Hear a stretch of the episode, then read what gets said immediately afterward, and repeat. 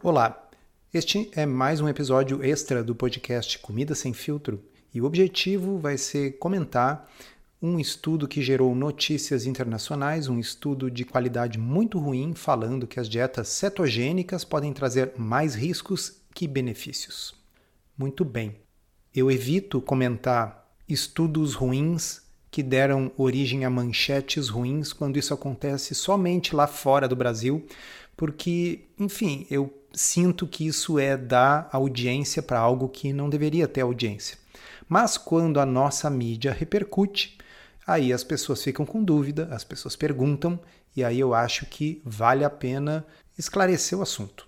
Pois bem, no dia 1 de setembro, no portal Viva Bem da UOL, no blog da doutora Sofia Deran, ela escreveu um artigo com o seguinte título: Dietas cetogênicas podem trazer mais riscos do que benefícios, mostra estudo.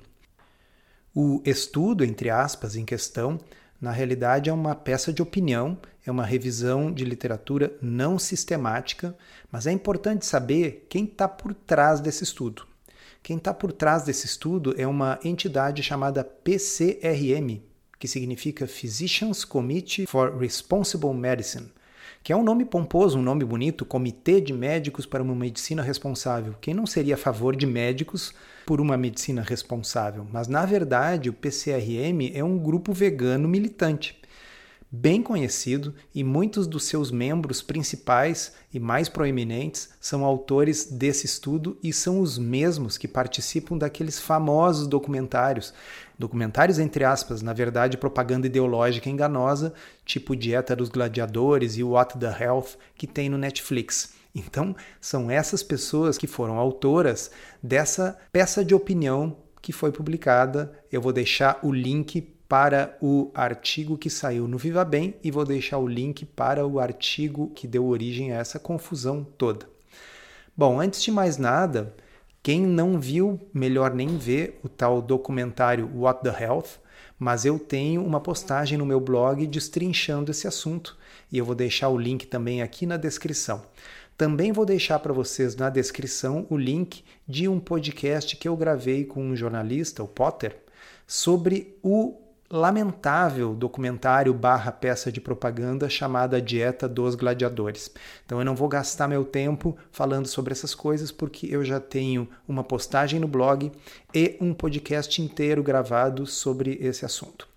Muito bem, esse mesmo pessoal que é autor desse, entre aspas, estudo, é o mesmo que já estava envolvido lá em 2020 naquele escândalo de tentar censurar a toda prova a publicação, aí sim, de um conjunto de meta-análises de ensaios clínicos randomizados utilizando o método GRADE, que é um método extremamente criterioso para análise de evidências, no Annals of Internal Medicine. E essas meta-análises demonstraram que o consumo de carne não é responsável nem por doença cardiovascular, nem por câncer, nem por diabetes e nem por mortalidade geral.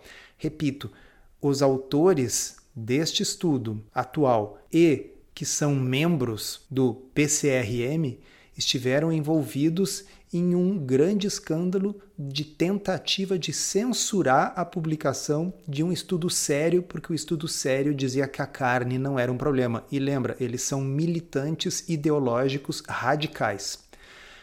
A postagem no meu blog que trata sobre isso chama-se O Dia em que a Nutrição Quase Implodiu, e eu estou também deixando o link aqui para vocês na descrição do episódio.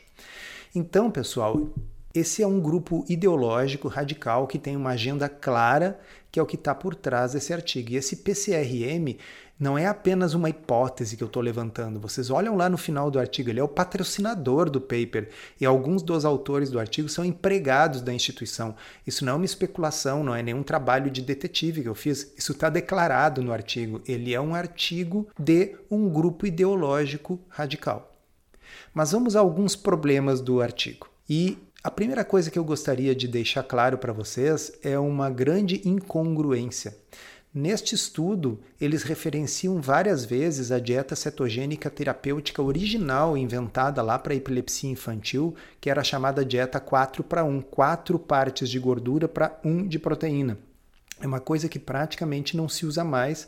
Hoje em dia se usa Atkins modificado e essa sim, ela é uma dieta extremamente restritiva, ela não é usada para emagrecimento, ela não é usada para tratamento de diabetes. Então, praticamente todas as pessoas que hoje seguem uma dieta cetogênica não estão fazendo isso, que é o que eles referenciam nesse estudo quando eles querem falar de efeitos colaterais. Não obstante, quando eles querem falar dos estudos observacionais para dizer que faz mal para o coração ou que está associado com uma longevidade menor, aí eles não usam esse critério. Aliás, aí o que eles pegam é o grupo nesses estudos que consumia menos carboidrato, mas o grupo que consumia menos carboidrato nesses estudos frequentemente consome perto de 100 gramas de carboidrato por dia, ou seja, não apenas não é cetogênico, como a rigor nem very low carb é. Então são dois pesos e duas medidas que são utilizados. Mas o que, que poderia ser melhor do que ir citando trechos do artigo do Viva Bem e ir fazendo os nossos comentários, né? Vamos lá. Uma certa quantidade de corpos cetônicos circulando pelo corpo é normal, mas níveis muito altos podem gerar toxicidade, aumentando o risco de cetoacidose. Nossa, ignorância profunda, né? Cetoacidose, pessoal, ocorre por deficiência de insulina ou pelo uso de drogas chamadas inibidoras da SGLT2. É o caso do Forxiga, é o caso do Jardiance. Em pessoas cujo pâncreas já produz muito pouca insulina, dieta cetogênica não causa cetoacidose. E eu vou fazer aqui uma analogia que vai deixar bem claro para vocês. Eu vou ler a mesma frase dela, mas eu vou substituir corpos cetônicos por glicose. Uma certa quantidade de glicose circulando pelo corpo é normal, mas níveis muito altos podem gerar toxicidade, aumentando o risco de problemas. Vocês entendem que níveis muito altos de qualquer coisa pode ser um problema? Cetose nutricional, aquela que você atinge restringindo carboidratos, não tem nenhum risco. Aliás, é uma situação saudável e fisiológica. Cetoacidose é uma situação em que os corpos cetônicos estão de 10 a 40 vezes mais altos do que na normalidade.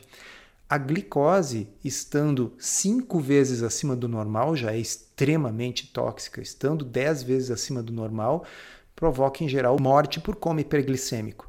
Então, se nós formos fazer a comparação, os corpos cetônicos são muito mais seguros do que a glicose.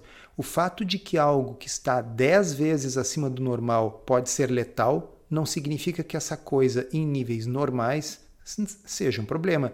Isso é verdade para a glicose, é verdade para os corpos cetônicos também. A cetose atingida pela cetose nutricional está dentro de níveis normais. Então, essa é uma frase que traduz bastante ignorância. Vamos adiante. Aspas. Os pesquisadores apontam que a restrição extrema de carboidratos pode afetar profundamente a qualidade da alimentação, por reduzir ou eliminar frutas, vegetais, cereais e leguminosas, grupos alimentares que apresentam vitaminas, minerais, fibras e fitoquímicos, como os flavonoides, que são antioxidantes naturais. Eu não posso deixar de notar aqui a ironia de que autores que efetivamente mandam excluir um grupo inteiro de alimentos, ou seja, todos os alimentos de origem animal, esteja criticando uma estratégia que manda restringir apenas os alimentos que têm alto carboidrato em cada grupo. Não é bizarro? Mas vamos analisar essa frase em detalhes. Olha só, a maioria das pessoas que faz uma dieta low carb, mesmo a cetogênica, passa a consumir mais vegetais do que antes. E vegetais aqui está traduzido do inglês é vegetables. Vegetables em inglês é salada. Né?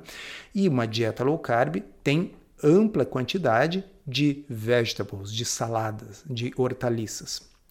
Outra coisa, frutas Além das frutas de baixo açúcar, como morango, mirtilo, framboesa, amora, abacate, coco, maracujá, é importante lembrar que muito do que a gente considera legumes, entre aspas, na verdade são frutas.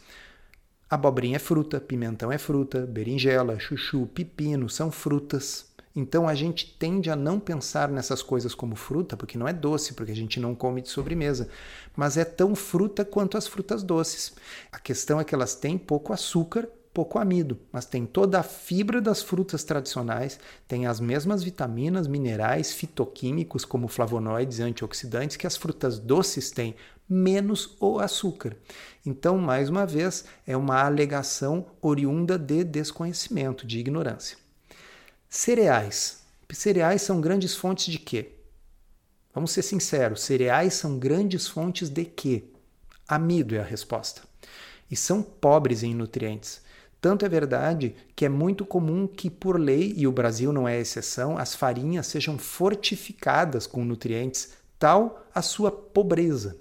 A maior parte da fibra que está presente nos cereais, quando eles são integrais, porque se eles não forem integrais não tem fibra nenhuma, mas quando eles são integrais é celulose, que é insolúvel, mais ou menos a mesma coisa que comer papel picado. Já os vegetais low carb, esses que eu citei antes, pensa aí vagem, abobrinha, pimentão, berinjela, etc., os vegetais low carb são fontes de fibras solúveis e de nutrientes sem ter o amido. Então, pessoal, é sério que em 2021 alguém ainda acha que a nutrição de uma pessoa vai piorar porque ela está substituindo pão, massa, biscoito e confeitos por peixes, aves, carne, ovos, legumes e hortaliças. É sério isso? Será que é só ignorância ou é má fé? Voltando para as aspas. Com isso, essas dietas podem levar a deficiências nutricionais, pois geralmente são pobres em vitaminas B1, B6, A, E e ácido fólico, cálcio, magnésio, ferro e potássio. Vamos notar aqui a ironia de que não citaram a vitamina B12, porque a B12 está presente exclusivamente em produtos de origem animal? Mas vamos adiante, vamos analisar uma por uma dessas alegações Vitamina B1 está presente aonde? Em carnes, porco, nozes, castanhas e amêndoas, além de couve-flor, ovos, couve e fígado. Uma low carb, uma cetogênica, é uma das dietas que mais tem vitamina B1. Que besteira dizer uma coisa dessas, pelo amor de Deus. Já, pessoal, os cereais matinais, por exemplo, esses precisam ser fortificados com tiamina, que é a vitamina B1, porque os grãos refinados dos quais são feitos esses cereais têm muito pouco. Os grãos integrais têm tiamina, é verdade, mas também tem uma quantidade louca de amido. Por isso que a densidade nutricional da low carb e da cetogênica é muito maior, porque a gente tem as vitaminas, a gente tem os compostos que importam, mas aquilo não está diluído num monte de açúcar e amido. Vitamina B6 que ela citou ali. Sabe onde é que tem vitamina B6? Porco, aves, fígado, salmão, atum e carne. Vitamina A. Cara, só rindo. Vitamina A, essa então, pessoal, ela é encontrada na forma que é utilizável pelo ser humano, que se chama retinol, e não o caroteno, porque o caroteno que tem nos vegetais 45% de nós, seres humanos, temos uma mutação que nós não conseguimos converter o caroteno em retinol. Então, quando a gente fala em vitamina A, a forma utilizável pelo ser humano, pela nossa espécie, o retinol é basicamente uma coisa encontrada em produtos de origem animal que são consumidos de forma abundante em low carb. Fígado tem tanta vitamina A que não convém comer todos os dias para não ter toxicidade do excesso da vitamina A. Salmão, atum, queijo e, em todo caso, se nós quisermos ver alimentos ricos em caroteno, que é uma forma menos aproveitável de vitamina A, nós temos também vários vegetais ricos em caroteno que são low carb: cenoura, couve, espinafre, moranga, entre eles. Vitamina E. Vitamina E está presente em sementes de girassol, em amêndoas, em nozes, em amendoim. Tudo isso é low carb. Cálcio, né, dá vontade de rir de novo, né? Porque, puxa vida, cálcio está presente em vários alimentos que são consumidos na low carb. Sementes como girassol, abóbora, chia, gergelim, Queijo e iogurte, né, pessoal? Pelo amor de Deus. Sardinhas, amêndoas, até o whey protein é rico em cálcio. Magnésio. Vocês sabem por que, que as folhas dos vegetais são verdes? Ah, por causa da clorofila. Sim, mas o que, que torna a clorofila verde? São átomos de magnésio. Assim como a hemoglobina do nosso sangue é vermelha por causa dos átomos de ferro, a clorofila é verde por causa do magnésio. Ou seja, sempre que você come vegetais verde escuro, como couve, espinafre, você vai estar consumindo magnésio. Chocolate amargo também tem, abacate, nozes, sementes são outras fontes. Então, curiosamente, não precisa comer açúcar e não precisa comer pão para colocar magnésio na nossa dieta. Ferro faz-me rir, né? Ferro, caramba, ferro, cara. Isso tem que ser tem que ser má fé. Não é possível que alguém possa ser tão ignorante assim. Porque qual é um dos grandes problemas dos veganos? É anemia. Por quê? Porque o ferro dos vegetais é extremamente problemático em termos de biodisponibilidade. E pelo contrário, qual é a fonte mais biodisponível de ferro que existe na face da Terra? Carne vermelha. Lembra? Ela é vermelha por causa dos átomos de ferro, assim como a folha do espinafre é verde por causa dos átomos de magnésio. Então, esse é um nível tão crasso de desconhecimento.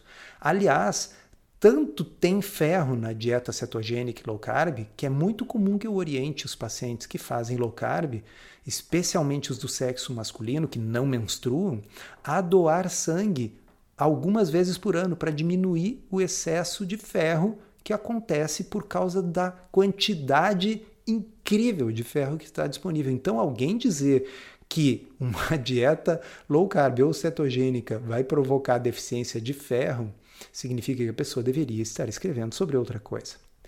Potássio. Vocês sabem o que, que tem o dobro do potássio da banana por grama e é low carb? Abacates.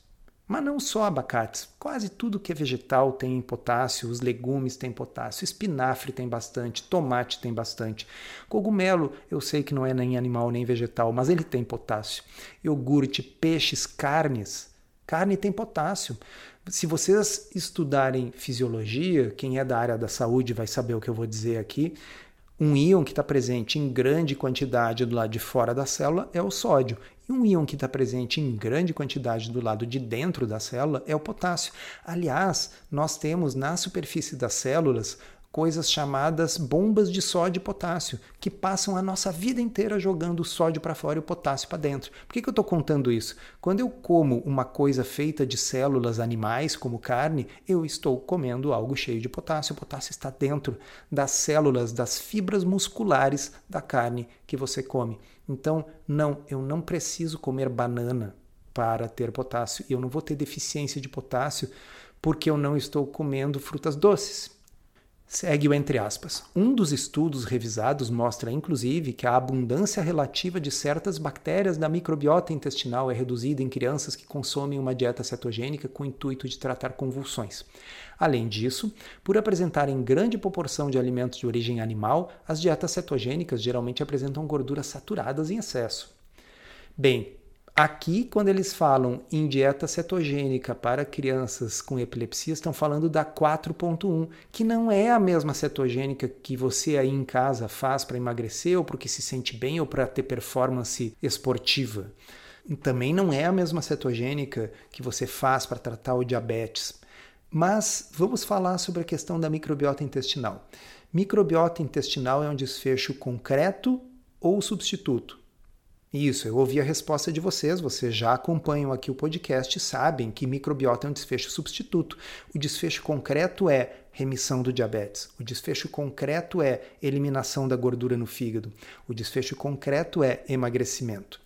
Então, quando um estudo começa a falar que determinada coisa não deve ser feita pelo efeito que tem na microbiota intestinal, eu sugiro que você fuja, correndo.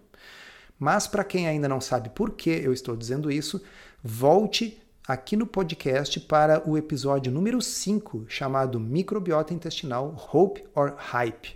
E ele entra em detalhes de por que, que nós não devemos tomar decisões terapêuticas de usar ou não usar determinada estratégia por causa das suas repercussões na microbiota. E sobre gordura saturada, bem, Recentemente saiu publicado uma revisão estado da arte, State of the Art, no Journal of the American College of Cardiology, a revista mais importante de cardiologia, e é uma revisão mostrando por que, que não faz sentido ficar restringindo a gordura saturada, que muito mais é importante a gente escolher a matriz alimentar com a qual a gente vai comer, se são alimentos ultraprocessados ou alimentos minimamente processados. É nisso que as pessoas deveriam estar focadas. Em todo caso, para quem possa interessar, o resumo resumidíssimo daquele estudo é: não existe relação entre consumo de gordura saturada e doenças, nem cardiovascular, nem câncer, nem mortalidade.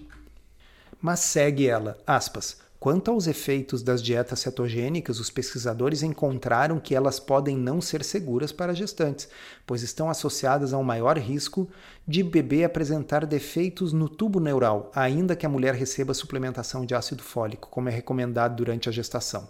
Um dos estudos avaliados o National Birth Defects Prevention Study mostrou que as mulheres que relataram consumir dietas com baixo teor de carboidrato no ano anterior à concepção tinham mais chances de ter um filho com defeitos do tubo neural.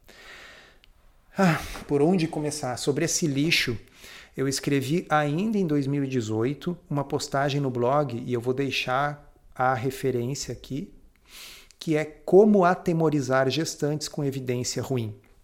Ele é um estudo ridículo, ridículo, que tem o pior delineamento possível, que se chama caso controle, onde você escolhe mulheres que tiveram gestações com defeitos de tubo neural e aí escolhe outras que não tiveram e vai tentar comparar o que, que foi diferente entre os grupos. É o tipo de estudo que é absolutamente cheio de vieses, os grupos sempre são diferentes em outros aspectos, e uma coisa muito incrível é que nesse estudo as mulheres sequer faziam low carb, as que consumiam menos carboidrato nesse estudo consumiam 95 gramas por dia, e é sério que eles estão utilizando isso para dizer que a cetogênica é perigosa? Olha só, eu não estou recomendando fazer dieta cetogênica na gestação.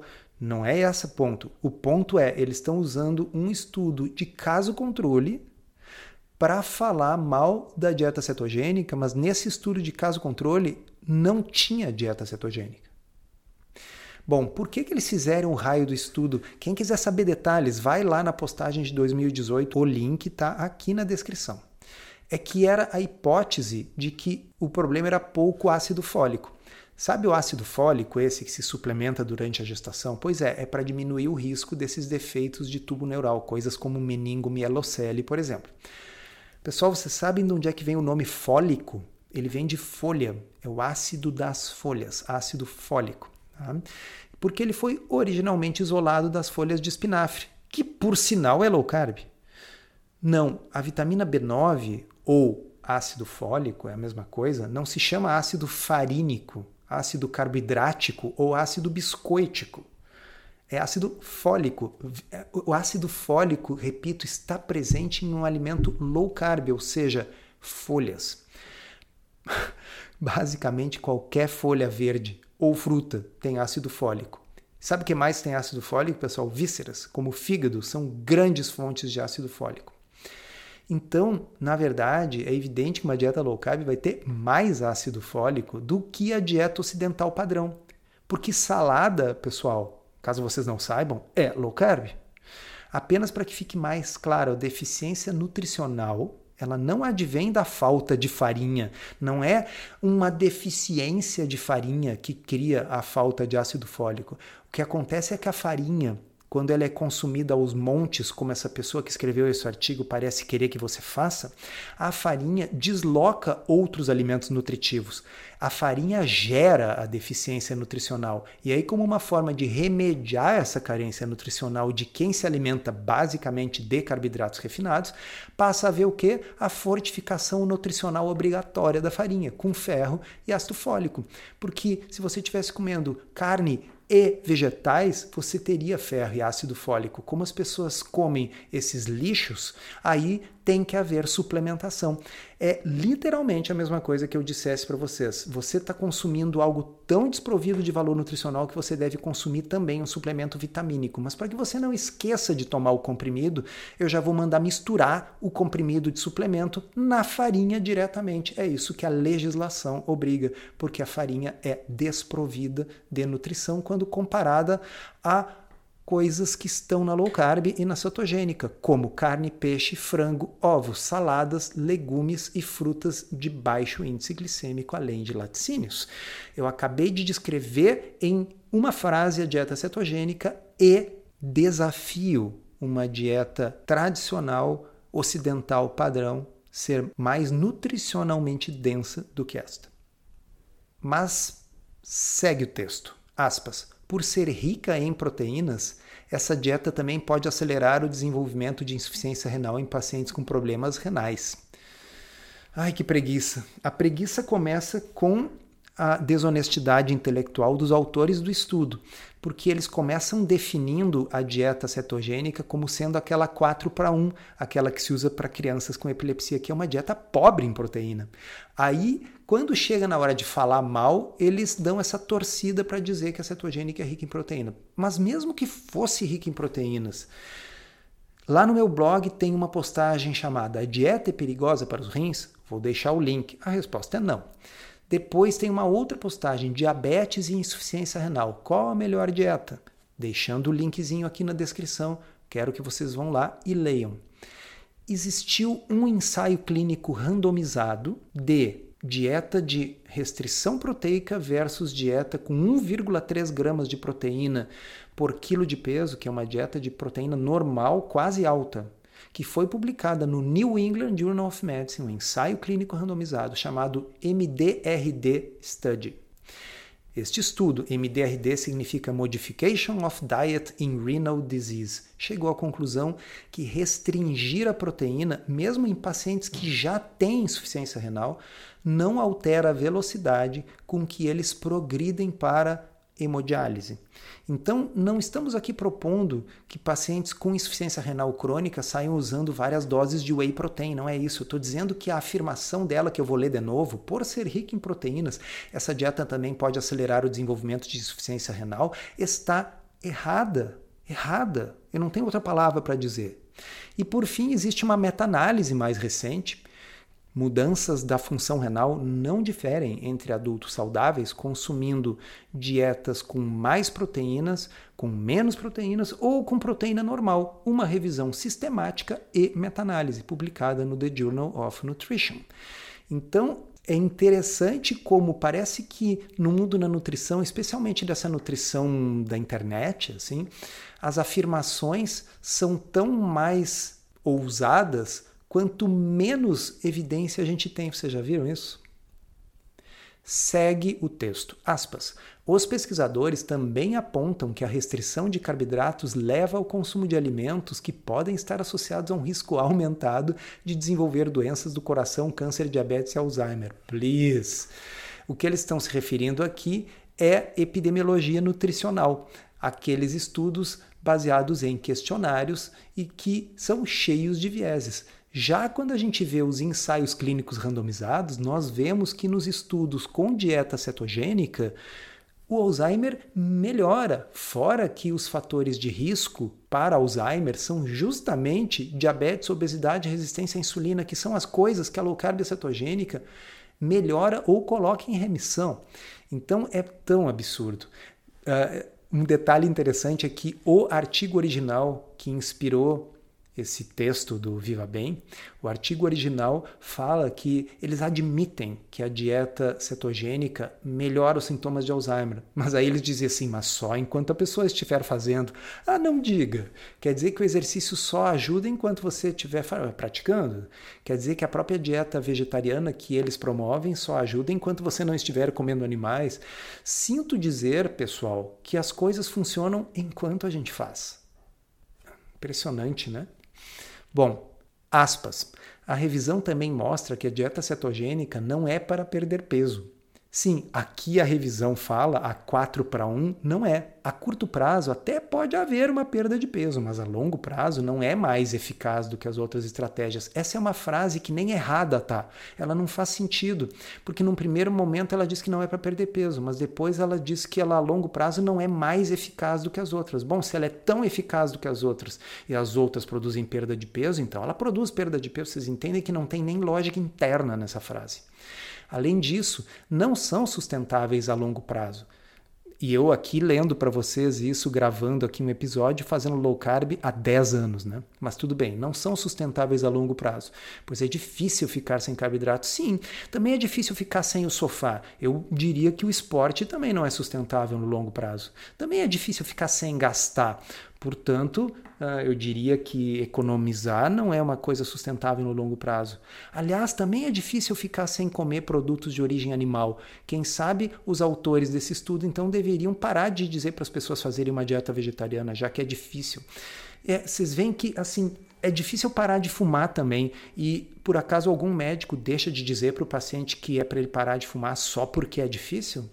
A maioria das coisas que a gente faz para a saúde, que nos tiram da zona de conforto, são difíceis. É lamentável alguém escrever isso aí.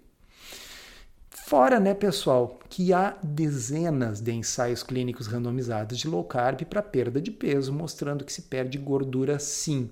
E aqui o que eles estão confundindo são com as dietas 4 para 1, que são aquelas para epilepsia infantil. E eu não sei se eu cheguei a ler ali a última frase dela que diz assim: é difícil as pessoas ficarem sem carboidratos por muito tempo, nosso corpo necessita dele. Ah, é.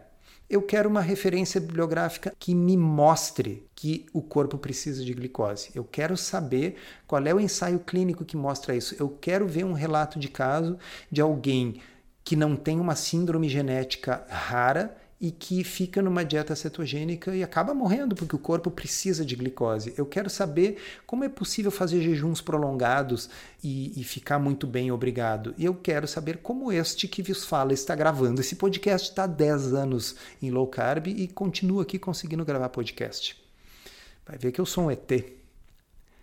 Aí o texto ainda fala em efeitos colaterais, que basicamente é a gripe low carb, que vocês que nos escutam devem estar cansados de saber que é uma falta de sal e não de carboidrato, que a gente tem que aumentar o consumo de sódio quando faz a cetogênica e cuidar da hidratação.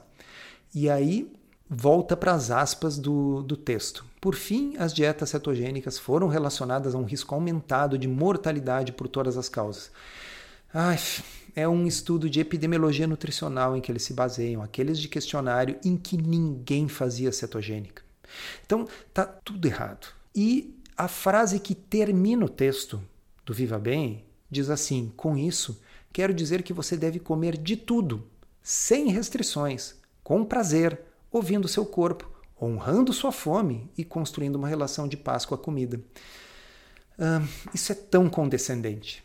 Isso é uma afronta tão grande com as pessoas que têm compulsão alimentar, com todas as pessoas que lutam com a balança. Isso é absolutamente típico das pessoas naturalmente magras que não sabem o que estão falando. Porque veja, essa frase não faz nenhum sentido. Eu não vou gastar aqui meu latim, porque nós já temos um episódio, episódio número 9. Não deixem de ouvir. Comida sem filtro número 9.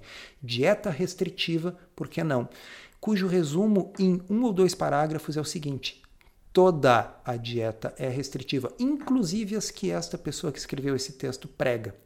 Então, ela diz isso aqui, mas ela, tá, não, ela não vai querer que você coma batata frita, milkshake, hambúrguer, fast food, bombom, uh, sabe, cheetos, doritos. Não. Bom, então, se não, eu já estou restringindo uma grande quantidade de coisas. É ridículo, não faz sentido e só humilha as pessoas que têm dificuldade com peso.